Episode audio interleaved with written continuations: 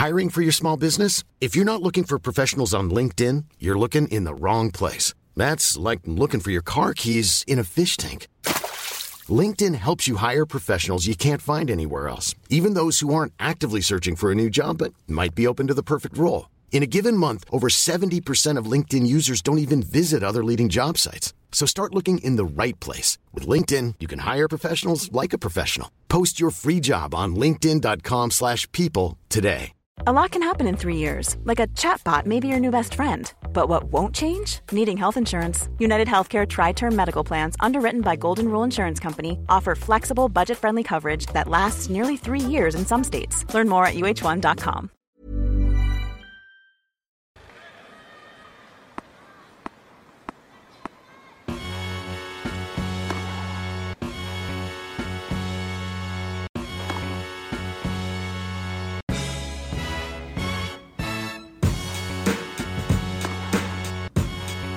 Hello, Renee. Hey, Caitlin. It's the fall. I'm deciding to enjoy the season and take every day as it comes. Somewhat successfully. That's code for Caitlin hates this time of the year. I do. I have a really hard time. Even this time of the year where it's beautiful and it's like 75 degrees That's outside. the thing. I'm trying to enjoy it as a beautiful 75 degree day instead of a day that it is slightly colder than the day previous, which means we're inexorably marching towards death. That's how fall feels to me in my heart. So I just want to be honest about that because that's what I grapple with every fall. And by the time winter gets here, I'm excited because I like skiing. Yeah, But- so what the. I don't get it then. It's I like. just it's the dread of the w- niceness being over. I just wish it went from immediately nice to immediately cold, and then I could like just. It's the transition. I don't like transitions. Oh my God, that's so weird. I'm sorry. I, I love fall. I hate when it goes too cold too soon. I like the 75, 76, 77, maybe even 68.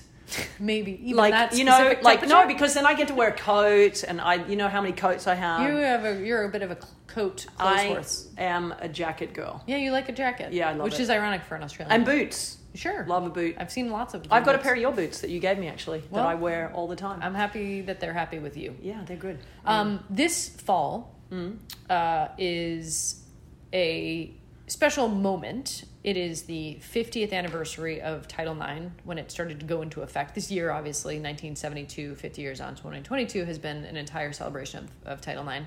Um, it is the week, the 49th, as you pointed out, anniversary of the Battle of the Sexes.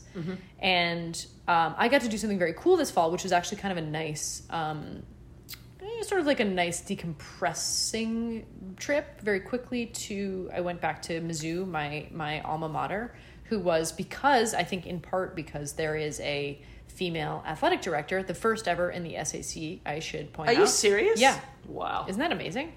Uh, who well, the puts- sec is not known for its diversity. No, or its progressive values. And this lady is so badass and had the idea to throw a 50th anniversary of Title IX celebration, Great. invited those of us who had participated as Title IX athletes in any sport, and have an evening, a weekend gathering um, in Columbia, Missouri. And the coolest part about it was I got to go eat Booches Burgers and like revisit some scenes of some crimes, but mostly that the people who were really the stars of the show were that class, that first class of women who are now in their like upper 60s, early 70s, who were the first people to get scholarships. I met the woman who got the first scholarship to Mizzou.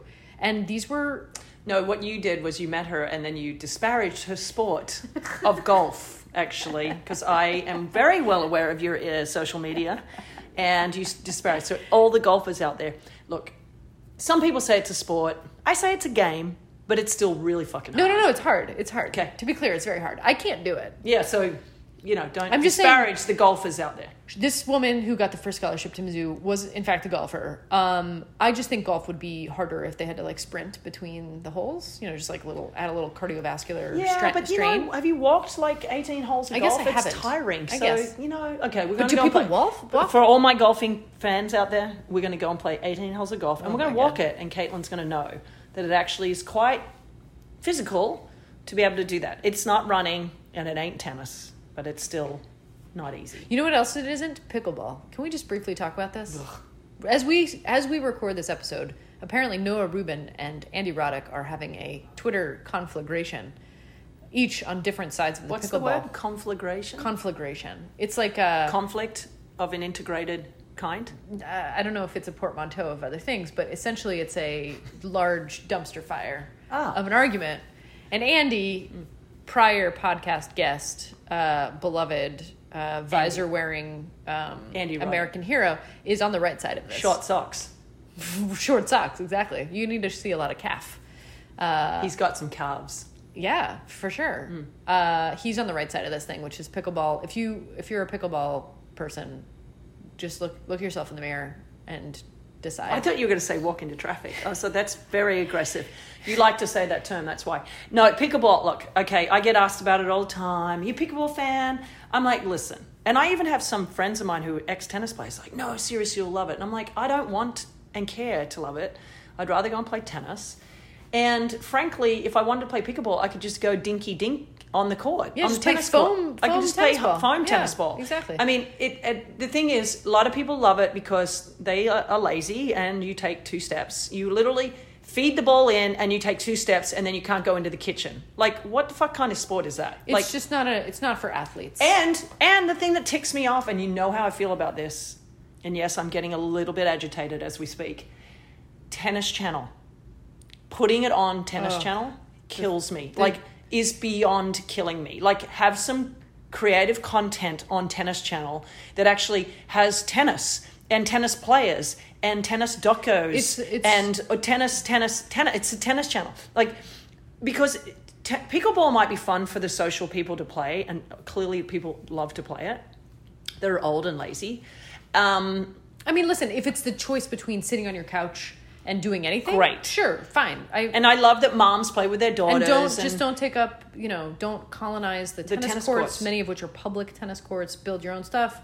Put some lines down in a parking lot. I, fine, all of it. But my But don't problem put it on is, TV. Caitlin, my problem is that when you put it on TV, it is such a bad watch. on It's television, it's literally the same point. It's like feed it in, tick, tick, tick, tick, tick, tick. It's tragic. That's what it sounds like. It's a It's like- tragic. Don't. And also the fact that it's all crypto funded and Michelle Malkin, who's like an extreme right winger, is like the most prominent person funding all this stuff. Like, look at yourself in the mirror and decide if it's a choice between you doing nothing or doing pickleball. I guess as long as you're not displacing tennis, fine. But I don't want to hear about it. I definitely don't want to hear it. And I. You can literally do it in your driveway. I will okay, so out. just do it in your driveway. in your put driveway. a stupid net yeah, up. Yeah, yeah. Like, it's like backyard badminton. You know, get your kids' chalk out, but line, don't put it on my tennis channel. line your street, and play pickleball. Fine. Um, but back to the positives. Oh yeah. Uh, Title IX is incredibly important. It changed not only Should we do a hashtag no pickleball instead of hashtag dick listen, kicks the war, the war, the war on pickleball begins and ends here. But uh, and just- Andy Roddick? and Andy Roddick. Thanks, Andy, for being on the right side of history again. Um, but I do want to say Title IX is incredibly important. Our friends at Sports Illustrated had an incredibly in depth, um, thoughtful interview with our friend and queen, Billie Jean King, whose participation in the congressional hearings back in 1972 all but guaranteed the passage of this law. And this law, which guarantees equal spending in institutions of higher learning between men and women, obviously has ramifications for sports, but it has ramifications societally that are reverberating Yeah. to this day. Women who are CEOs of Fortune 500 companies, Politicians. politicians, leaders of industry. There are stats that upwards of 90% of these types of women played high school and in a lot of cases college sports. And that is you meet people who are 75 and above women, they were forced to fundraise, make their own equipment, carve out their own schedules, ask politely for men to share athletic facility spaces with them. And that began to change after the passage of Title IX 50 years ago. And so it really cannot be overstated how seismic this is. Obviously, it's personal to me because I went to college because of Title IX. Yeah. But just hearing Billie talk about it and remembering it and My favorite story, Caitlin, in this is um, when Billie's like, "Hey, listen, guys, I found the money to make it equal prize money," and he's like, "What?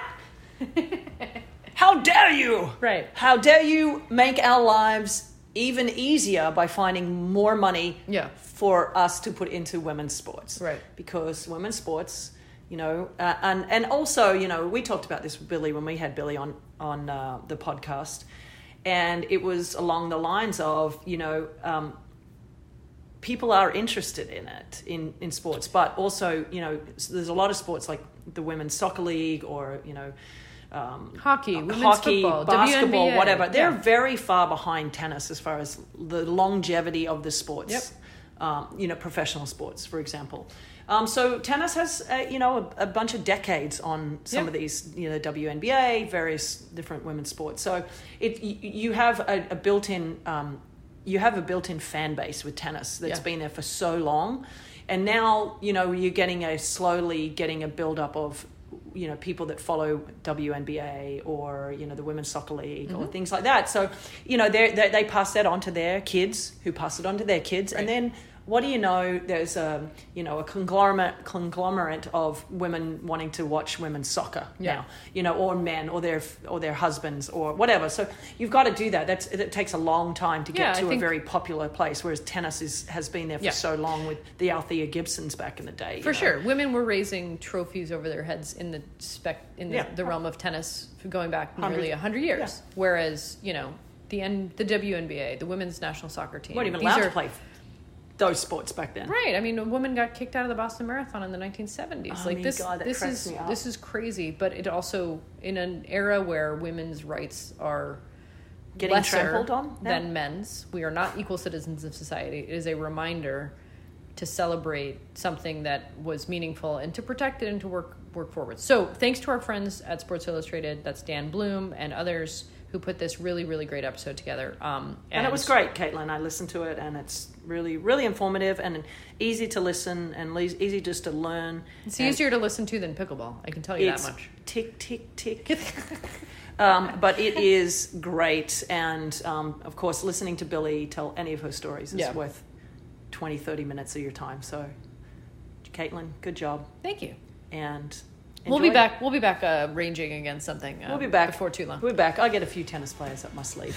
All right. Until soon. Thanks, Bye. Renee.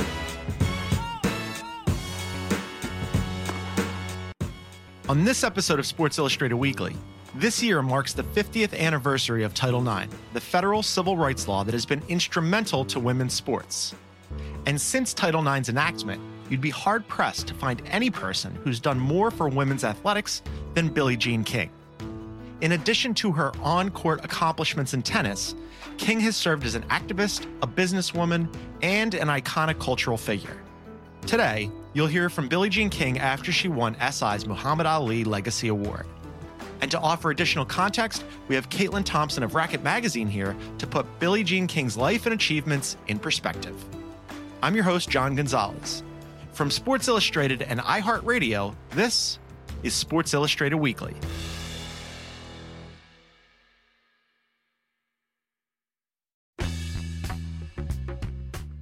My name is Caitlin Thompson. I am the co founder and publisher of Racket, which is a quarterly magazine about tennis. I'm also a former Division One athlete who benefited unbelievably gratefully from generations of women coming before me. Not least of whom was the tennis legend Billie Jean King. tennis is my last sport. I grew up, basketball is my favorite sport, American football, volleyball, baseball. My younger brother played 12 years of professional baseball. And then Susan Williams asked me to play tennis in fifth grade. So we went to her country club, and I'm going, well, I'm never going to get to play tennis because my dad's a firefighter. We don't have that kind of money. She was a kid having to go into private tennis clubs in Southern California, which were very, very dissimilar from the public Long Beach tennis courts that she grew up on with chain link fences, which were very similar to the ones I played on as a kid. Never been a member of a country club, neither has Billie Jean. Playing at the Los Angeles Tennis Club, the mecca of tennis in Southern California, and I'm I realized everybody wore white shoes, white clothes, you know, play with white balls, er, and I, everybody's white. And I said, "Where's everybody else?" Althea Gibson, the first black person ever to win a major in tennis, she was my first shero. I would have never thought that coming from the streets of New York, playing paddle tennis, that I would have the opportunity to shake the hand of Queen Elizabeth. I actually got to see her live at the Los Angeles Tennis Club. And I looked at her, and if you can see it, you can be it. And I said, that's what number one looks like. I wasn't thinking race or anything. I'm thinking she looks like number one. She's the best in the world. I had this epiphany when I was 12 that I think teed up my whole life. If I can make it to number one, I have to be number one. I'm a girl. Nobody will listen if I'm not at least number one. And I thought, maybe, just maybe I can make the world a better place. Now, in the third set, Billie Jean serves for match point. Beautiful shot, and the Wimbledon title is hers. Mrs. Billie Jean King of America, the new queen of tennis.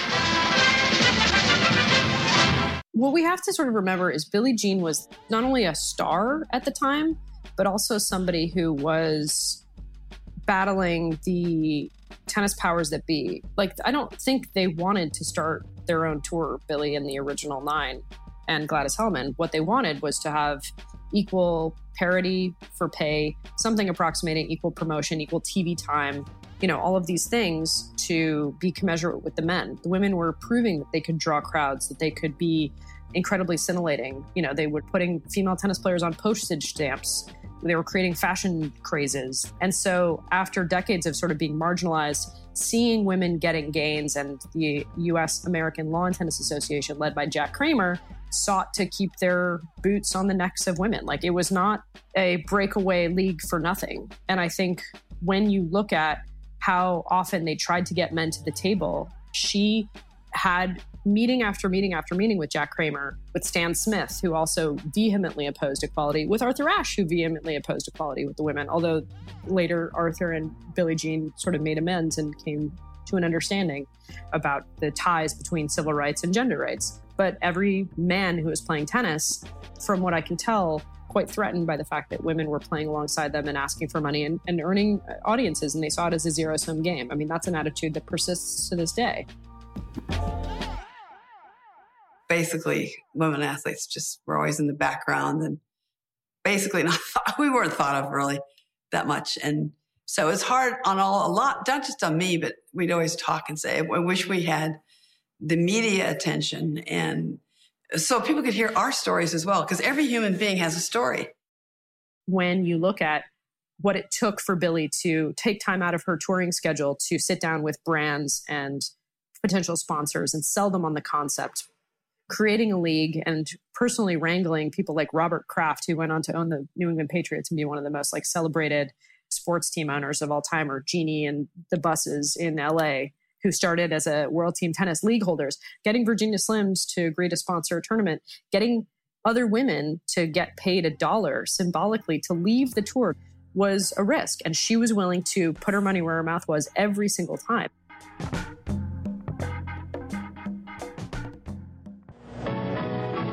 Following is an exclusive presentation of ABC Sports, live from the Astrodome in Houston, Texas. The tennis battle of the sexes, Billie Jean King versus Bobby Riggs. Any ball you can hit, I can hit harder. I can hit any ball harder than you. No, you can't. Yes, I can. No, you can't. Yes, I think she knew it was important because it could galvanize people in a cultural way. I knew it was my moment because we had 90 million people watching. That's never going to happen again playing a tennis match. And it wasn't about tennis, it was about social change, at least it was to me. And Title IX had just been passed the year before. So uh, I was hoping it would have long lasting impact. The cultural case needed to be made. And coming into this match against Bobby Riggs, who was, you know, sort of a washed up gambler, inveterate, you know, booze hound, smoker, uh, gambler. He was like a real wild personality. He stands before you for exactly what he is a charlatan, a faker, the biggest hustler in the contemporary chronicle of sports. Now ancient, a relic of what he was once he could play tennis. Now he resorts to beating women and destroying the whole lib movement in the United States by himself. The ineffable Bobby Riggs. I'm ready to play, and I'm going to uh, try to win for all the guys around the world who feel as I do that the male is king, the male is supreme. I've said it over and over again. I still feel that way. Girls play a nice game of tennis for girls, but when they get out there on a court with a man, even a tired old man of 55, they're going to be in big trouble.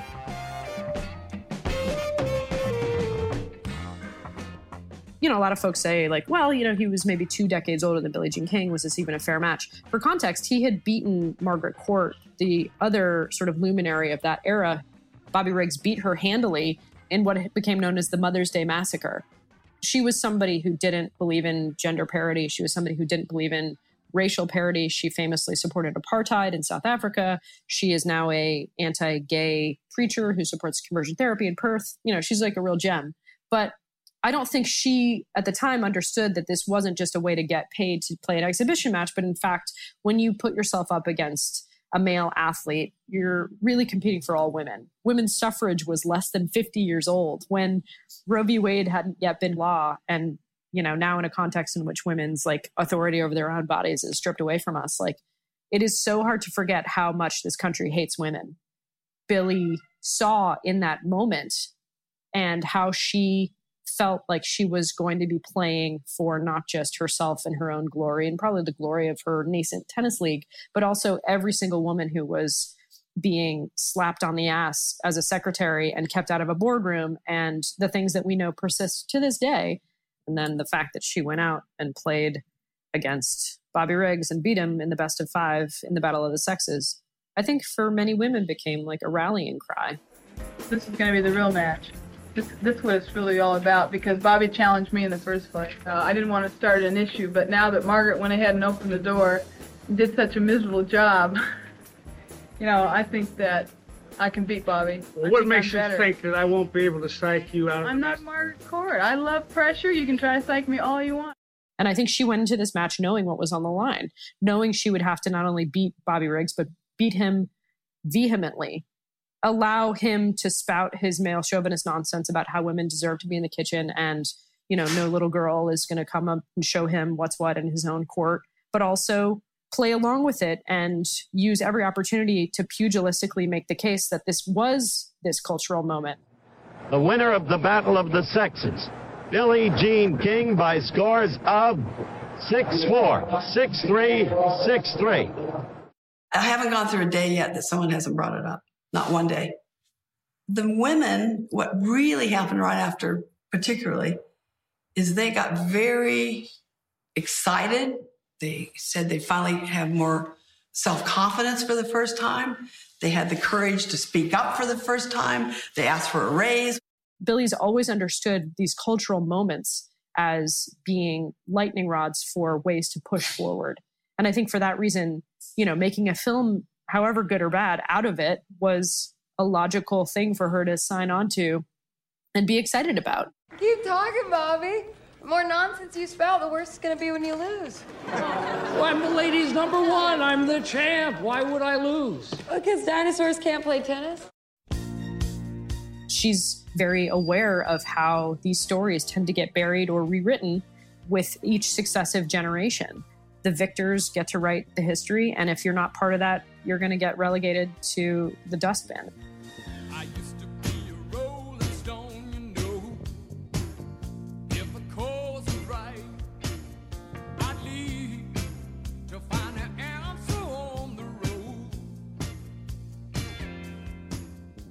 a lot of how she transcends sport, activism, culture, our imagination, being on stage with, you know, Elton John, who wrote Philadelphia Freedoms, which became a gay anthem for her to celebrate her World Team Tennis League team called the Philadelphia Freedoms.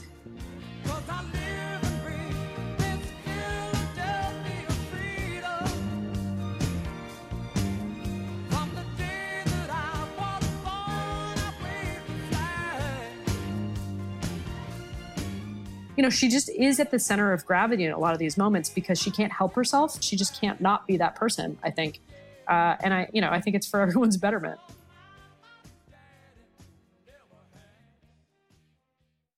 One thing that Billie has always understood is the power of not only celebrity and culture, but also the power of money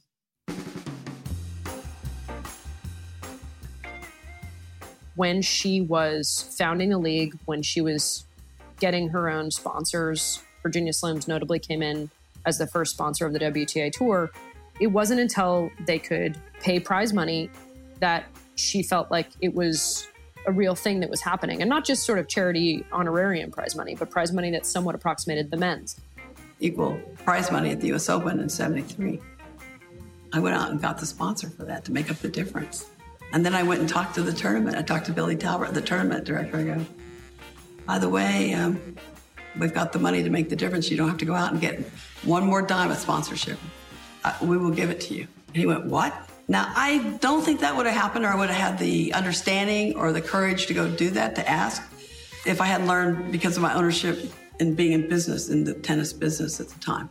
I think it, it made me understand the other side as soon as she was able to establish the Women's Tennis Association and make sure it was sort of financially sustainable, she turned her attention to soccer and to basketball and to women's softball and all these other sports because she knew that the power sort of to negotiate was really where they were going to be able to make permanent lasting change and honestly like create permanent respect in the in the I think in the larger sort of cultural context.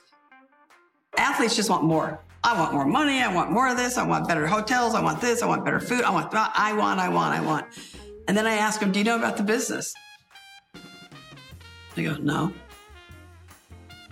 I think if you want to negotiate, that you need to know all sides, not just your side. The ties to Billie Jean King and Serena Williams, who has the most Grand Slams of any player, male or woman, who was arguably the most dominant player certainly of her era, she doesn't happen without Venus Williams.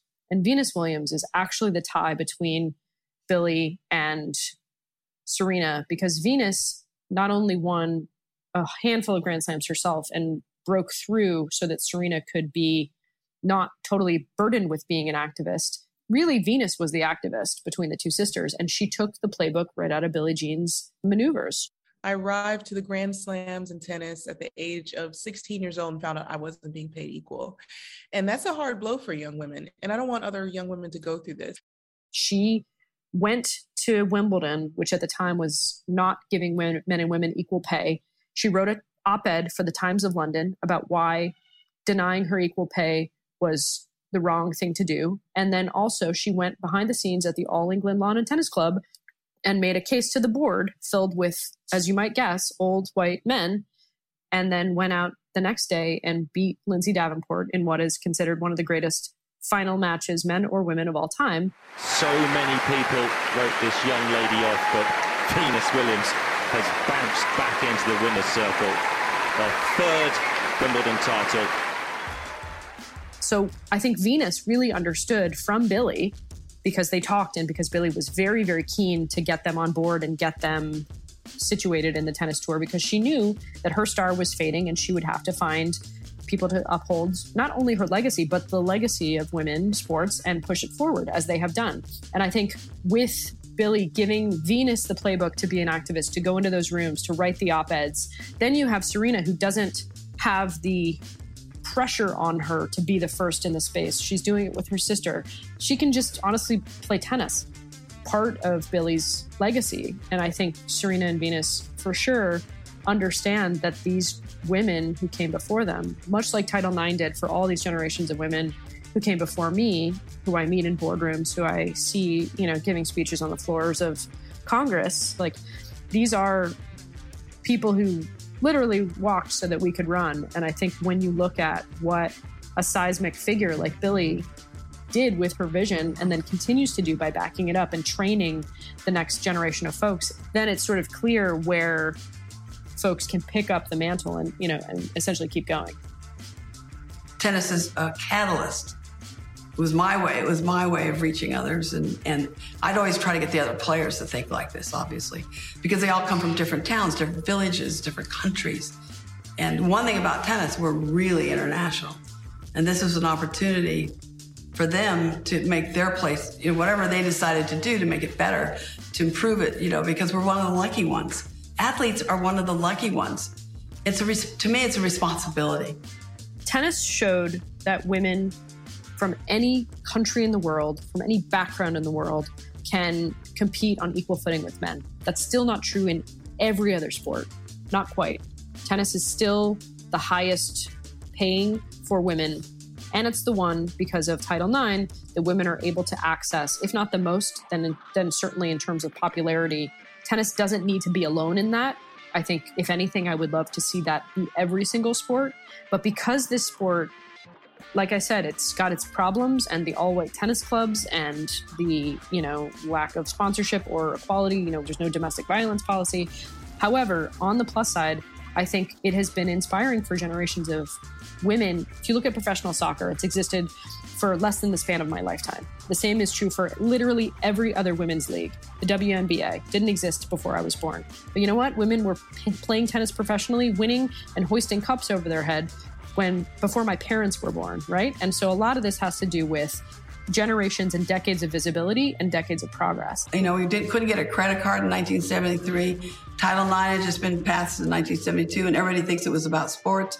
Sports is not even mentioned in Title IX. Uh, I think it talks about activity or something. We got lucky that that was added, I think. And then, you know, um, I, Senator Birch Bayh is one of my heroes, and he and I talked about this, but he had no idea the effect it was going to have. And what it did, though, is got rid of the quotas um, for schools for women.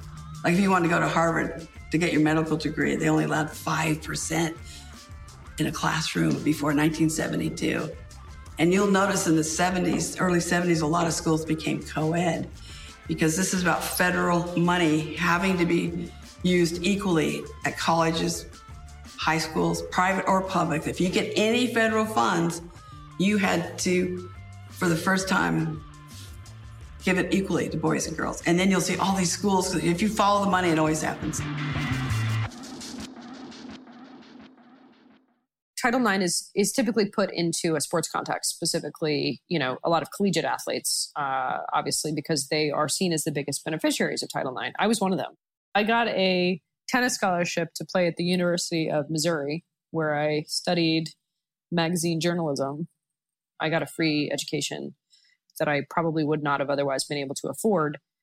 What I think a lot of people don't really understand about Title IX, especially who haven't spent a lot of time around female athletes and women in positions of power, is the amount of women in leadership roles that have benefited from this law. And it is a direct result of their being basically them being invested in by American society. If you look at Fortune 500 companies, if you look at the you know U.S. Congress, like Kirsten Gillibrand, who played college sports, or Uzo Aduba, who you know wins Emmys, but also was a college track athlete, paid for by Title IX at Boston College. When women, when whoever is not getting a fair deal, in this case, women, particularly women of color, and live with disabilities, when they get the opportunity, boom, they take advantage of it. And that's why you have this flood through the years because it took a long time for Title IX to start kicking in.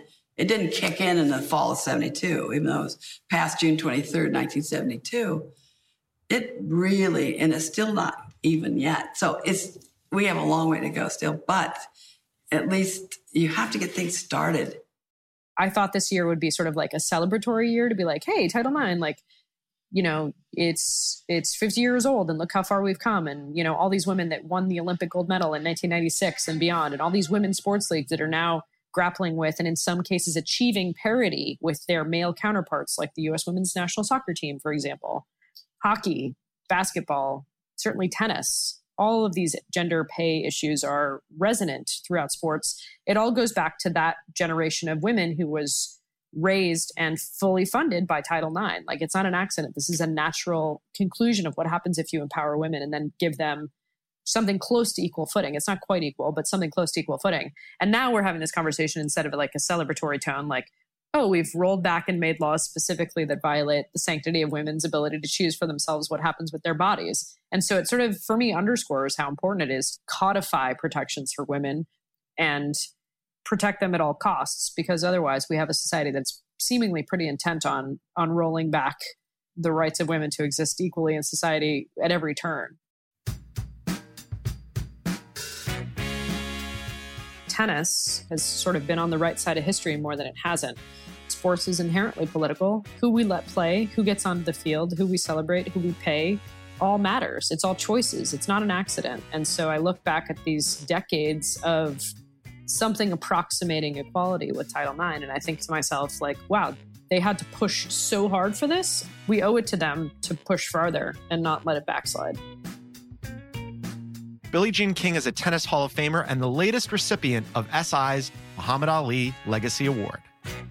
Pay attention. And this is the one thing that Muhammad Ali, Ali and I used to talk about. Pay attention. You never know how another person is going to touch your life, how you're going to touch their life. Caitlin Thompson is the publisher and co founder of Racket Magazine. Caitlin also recently reviewed Billie Jean King's autobiography, All In, for the New York Times. We'll post a link to that in our show notes. Thanks for listening, and a reminder to please rate and review our show. It helps people find us. Sports Illustrated Weekly is a production of Sports Illustrated and iHeartRadio. For more podcasts from iHeartRadio, visit the iHeartRadio app, Apple Podcasts, or wherever you get your favorite shows. And for more of Sports Illustrated's best stories and podcasts, visit SI.com. This episode of Sports Illustrated Weekly was produced by Jessica Yarmosky, Jordan Rizzieri, and Isaac Lee, who is also our sound engineer. Our senior producers are Dan Bloom and Harry Swartout. Our executive producers are Scott Brody and me, John Gonzalez. Our theme song is by Nolan Schneider. And if you've stuck around this long, we leave you with this. I'm really just a backboard for you to hit against. I like that metaphor.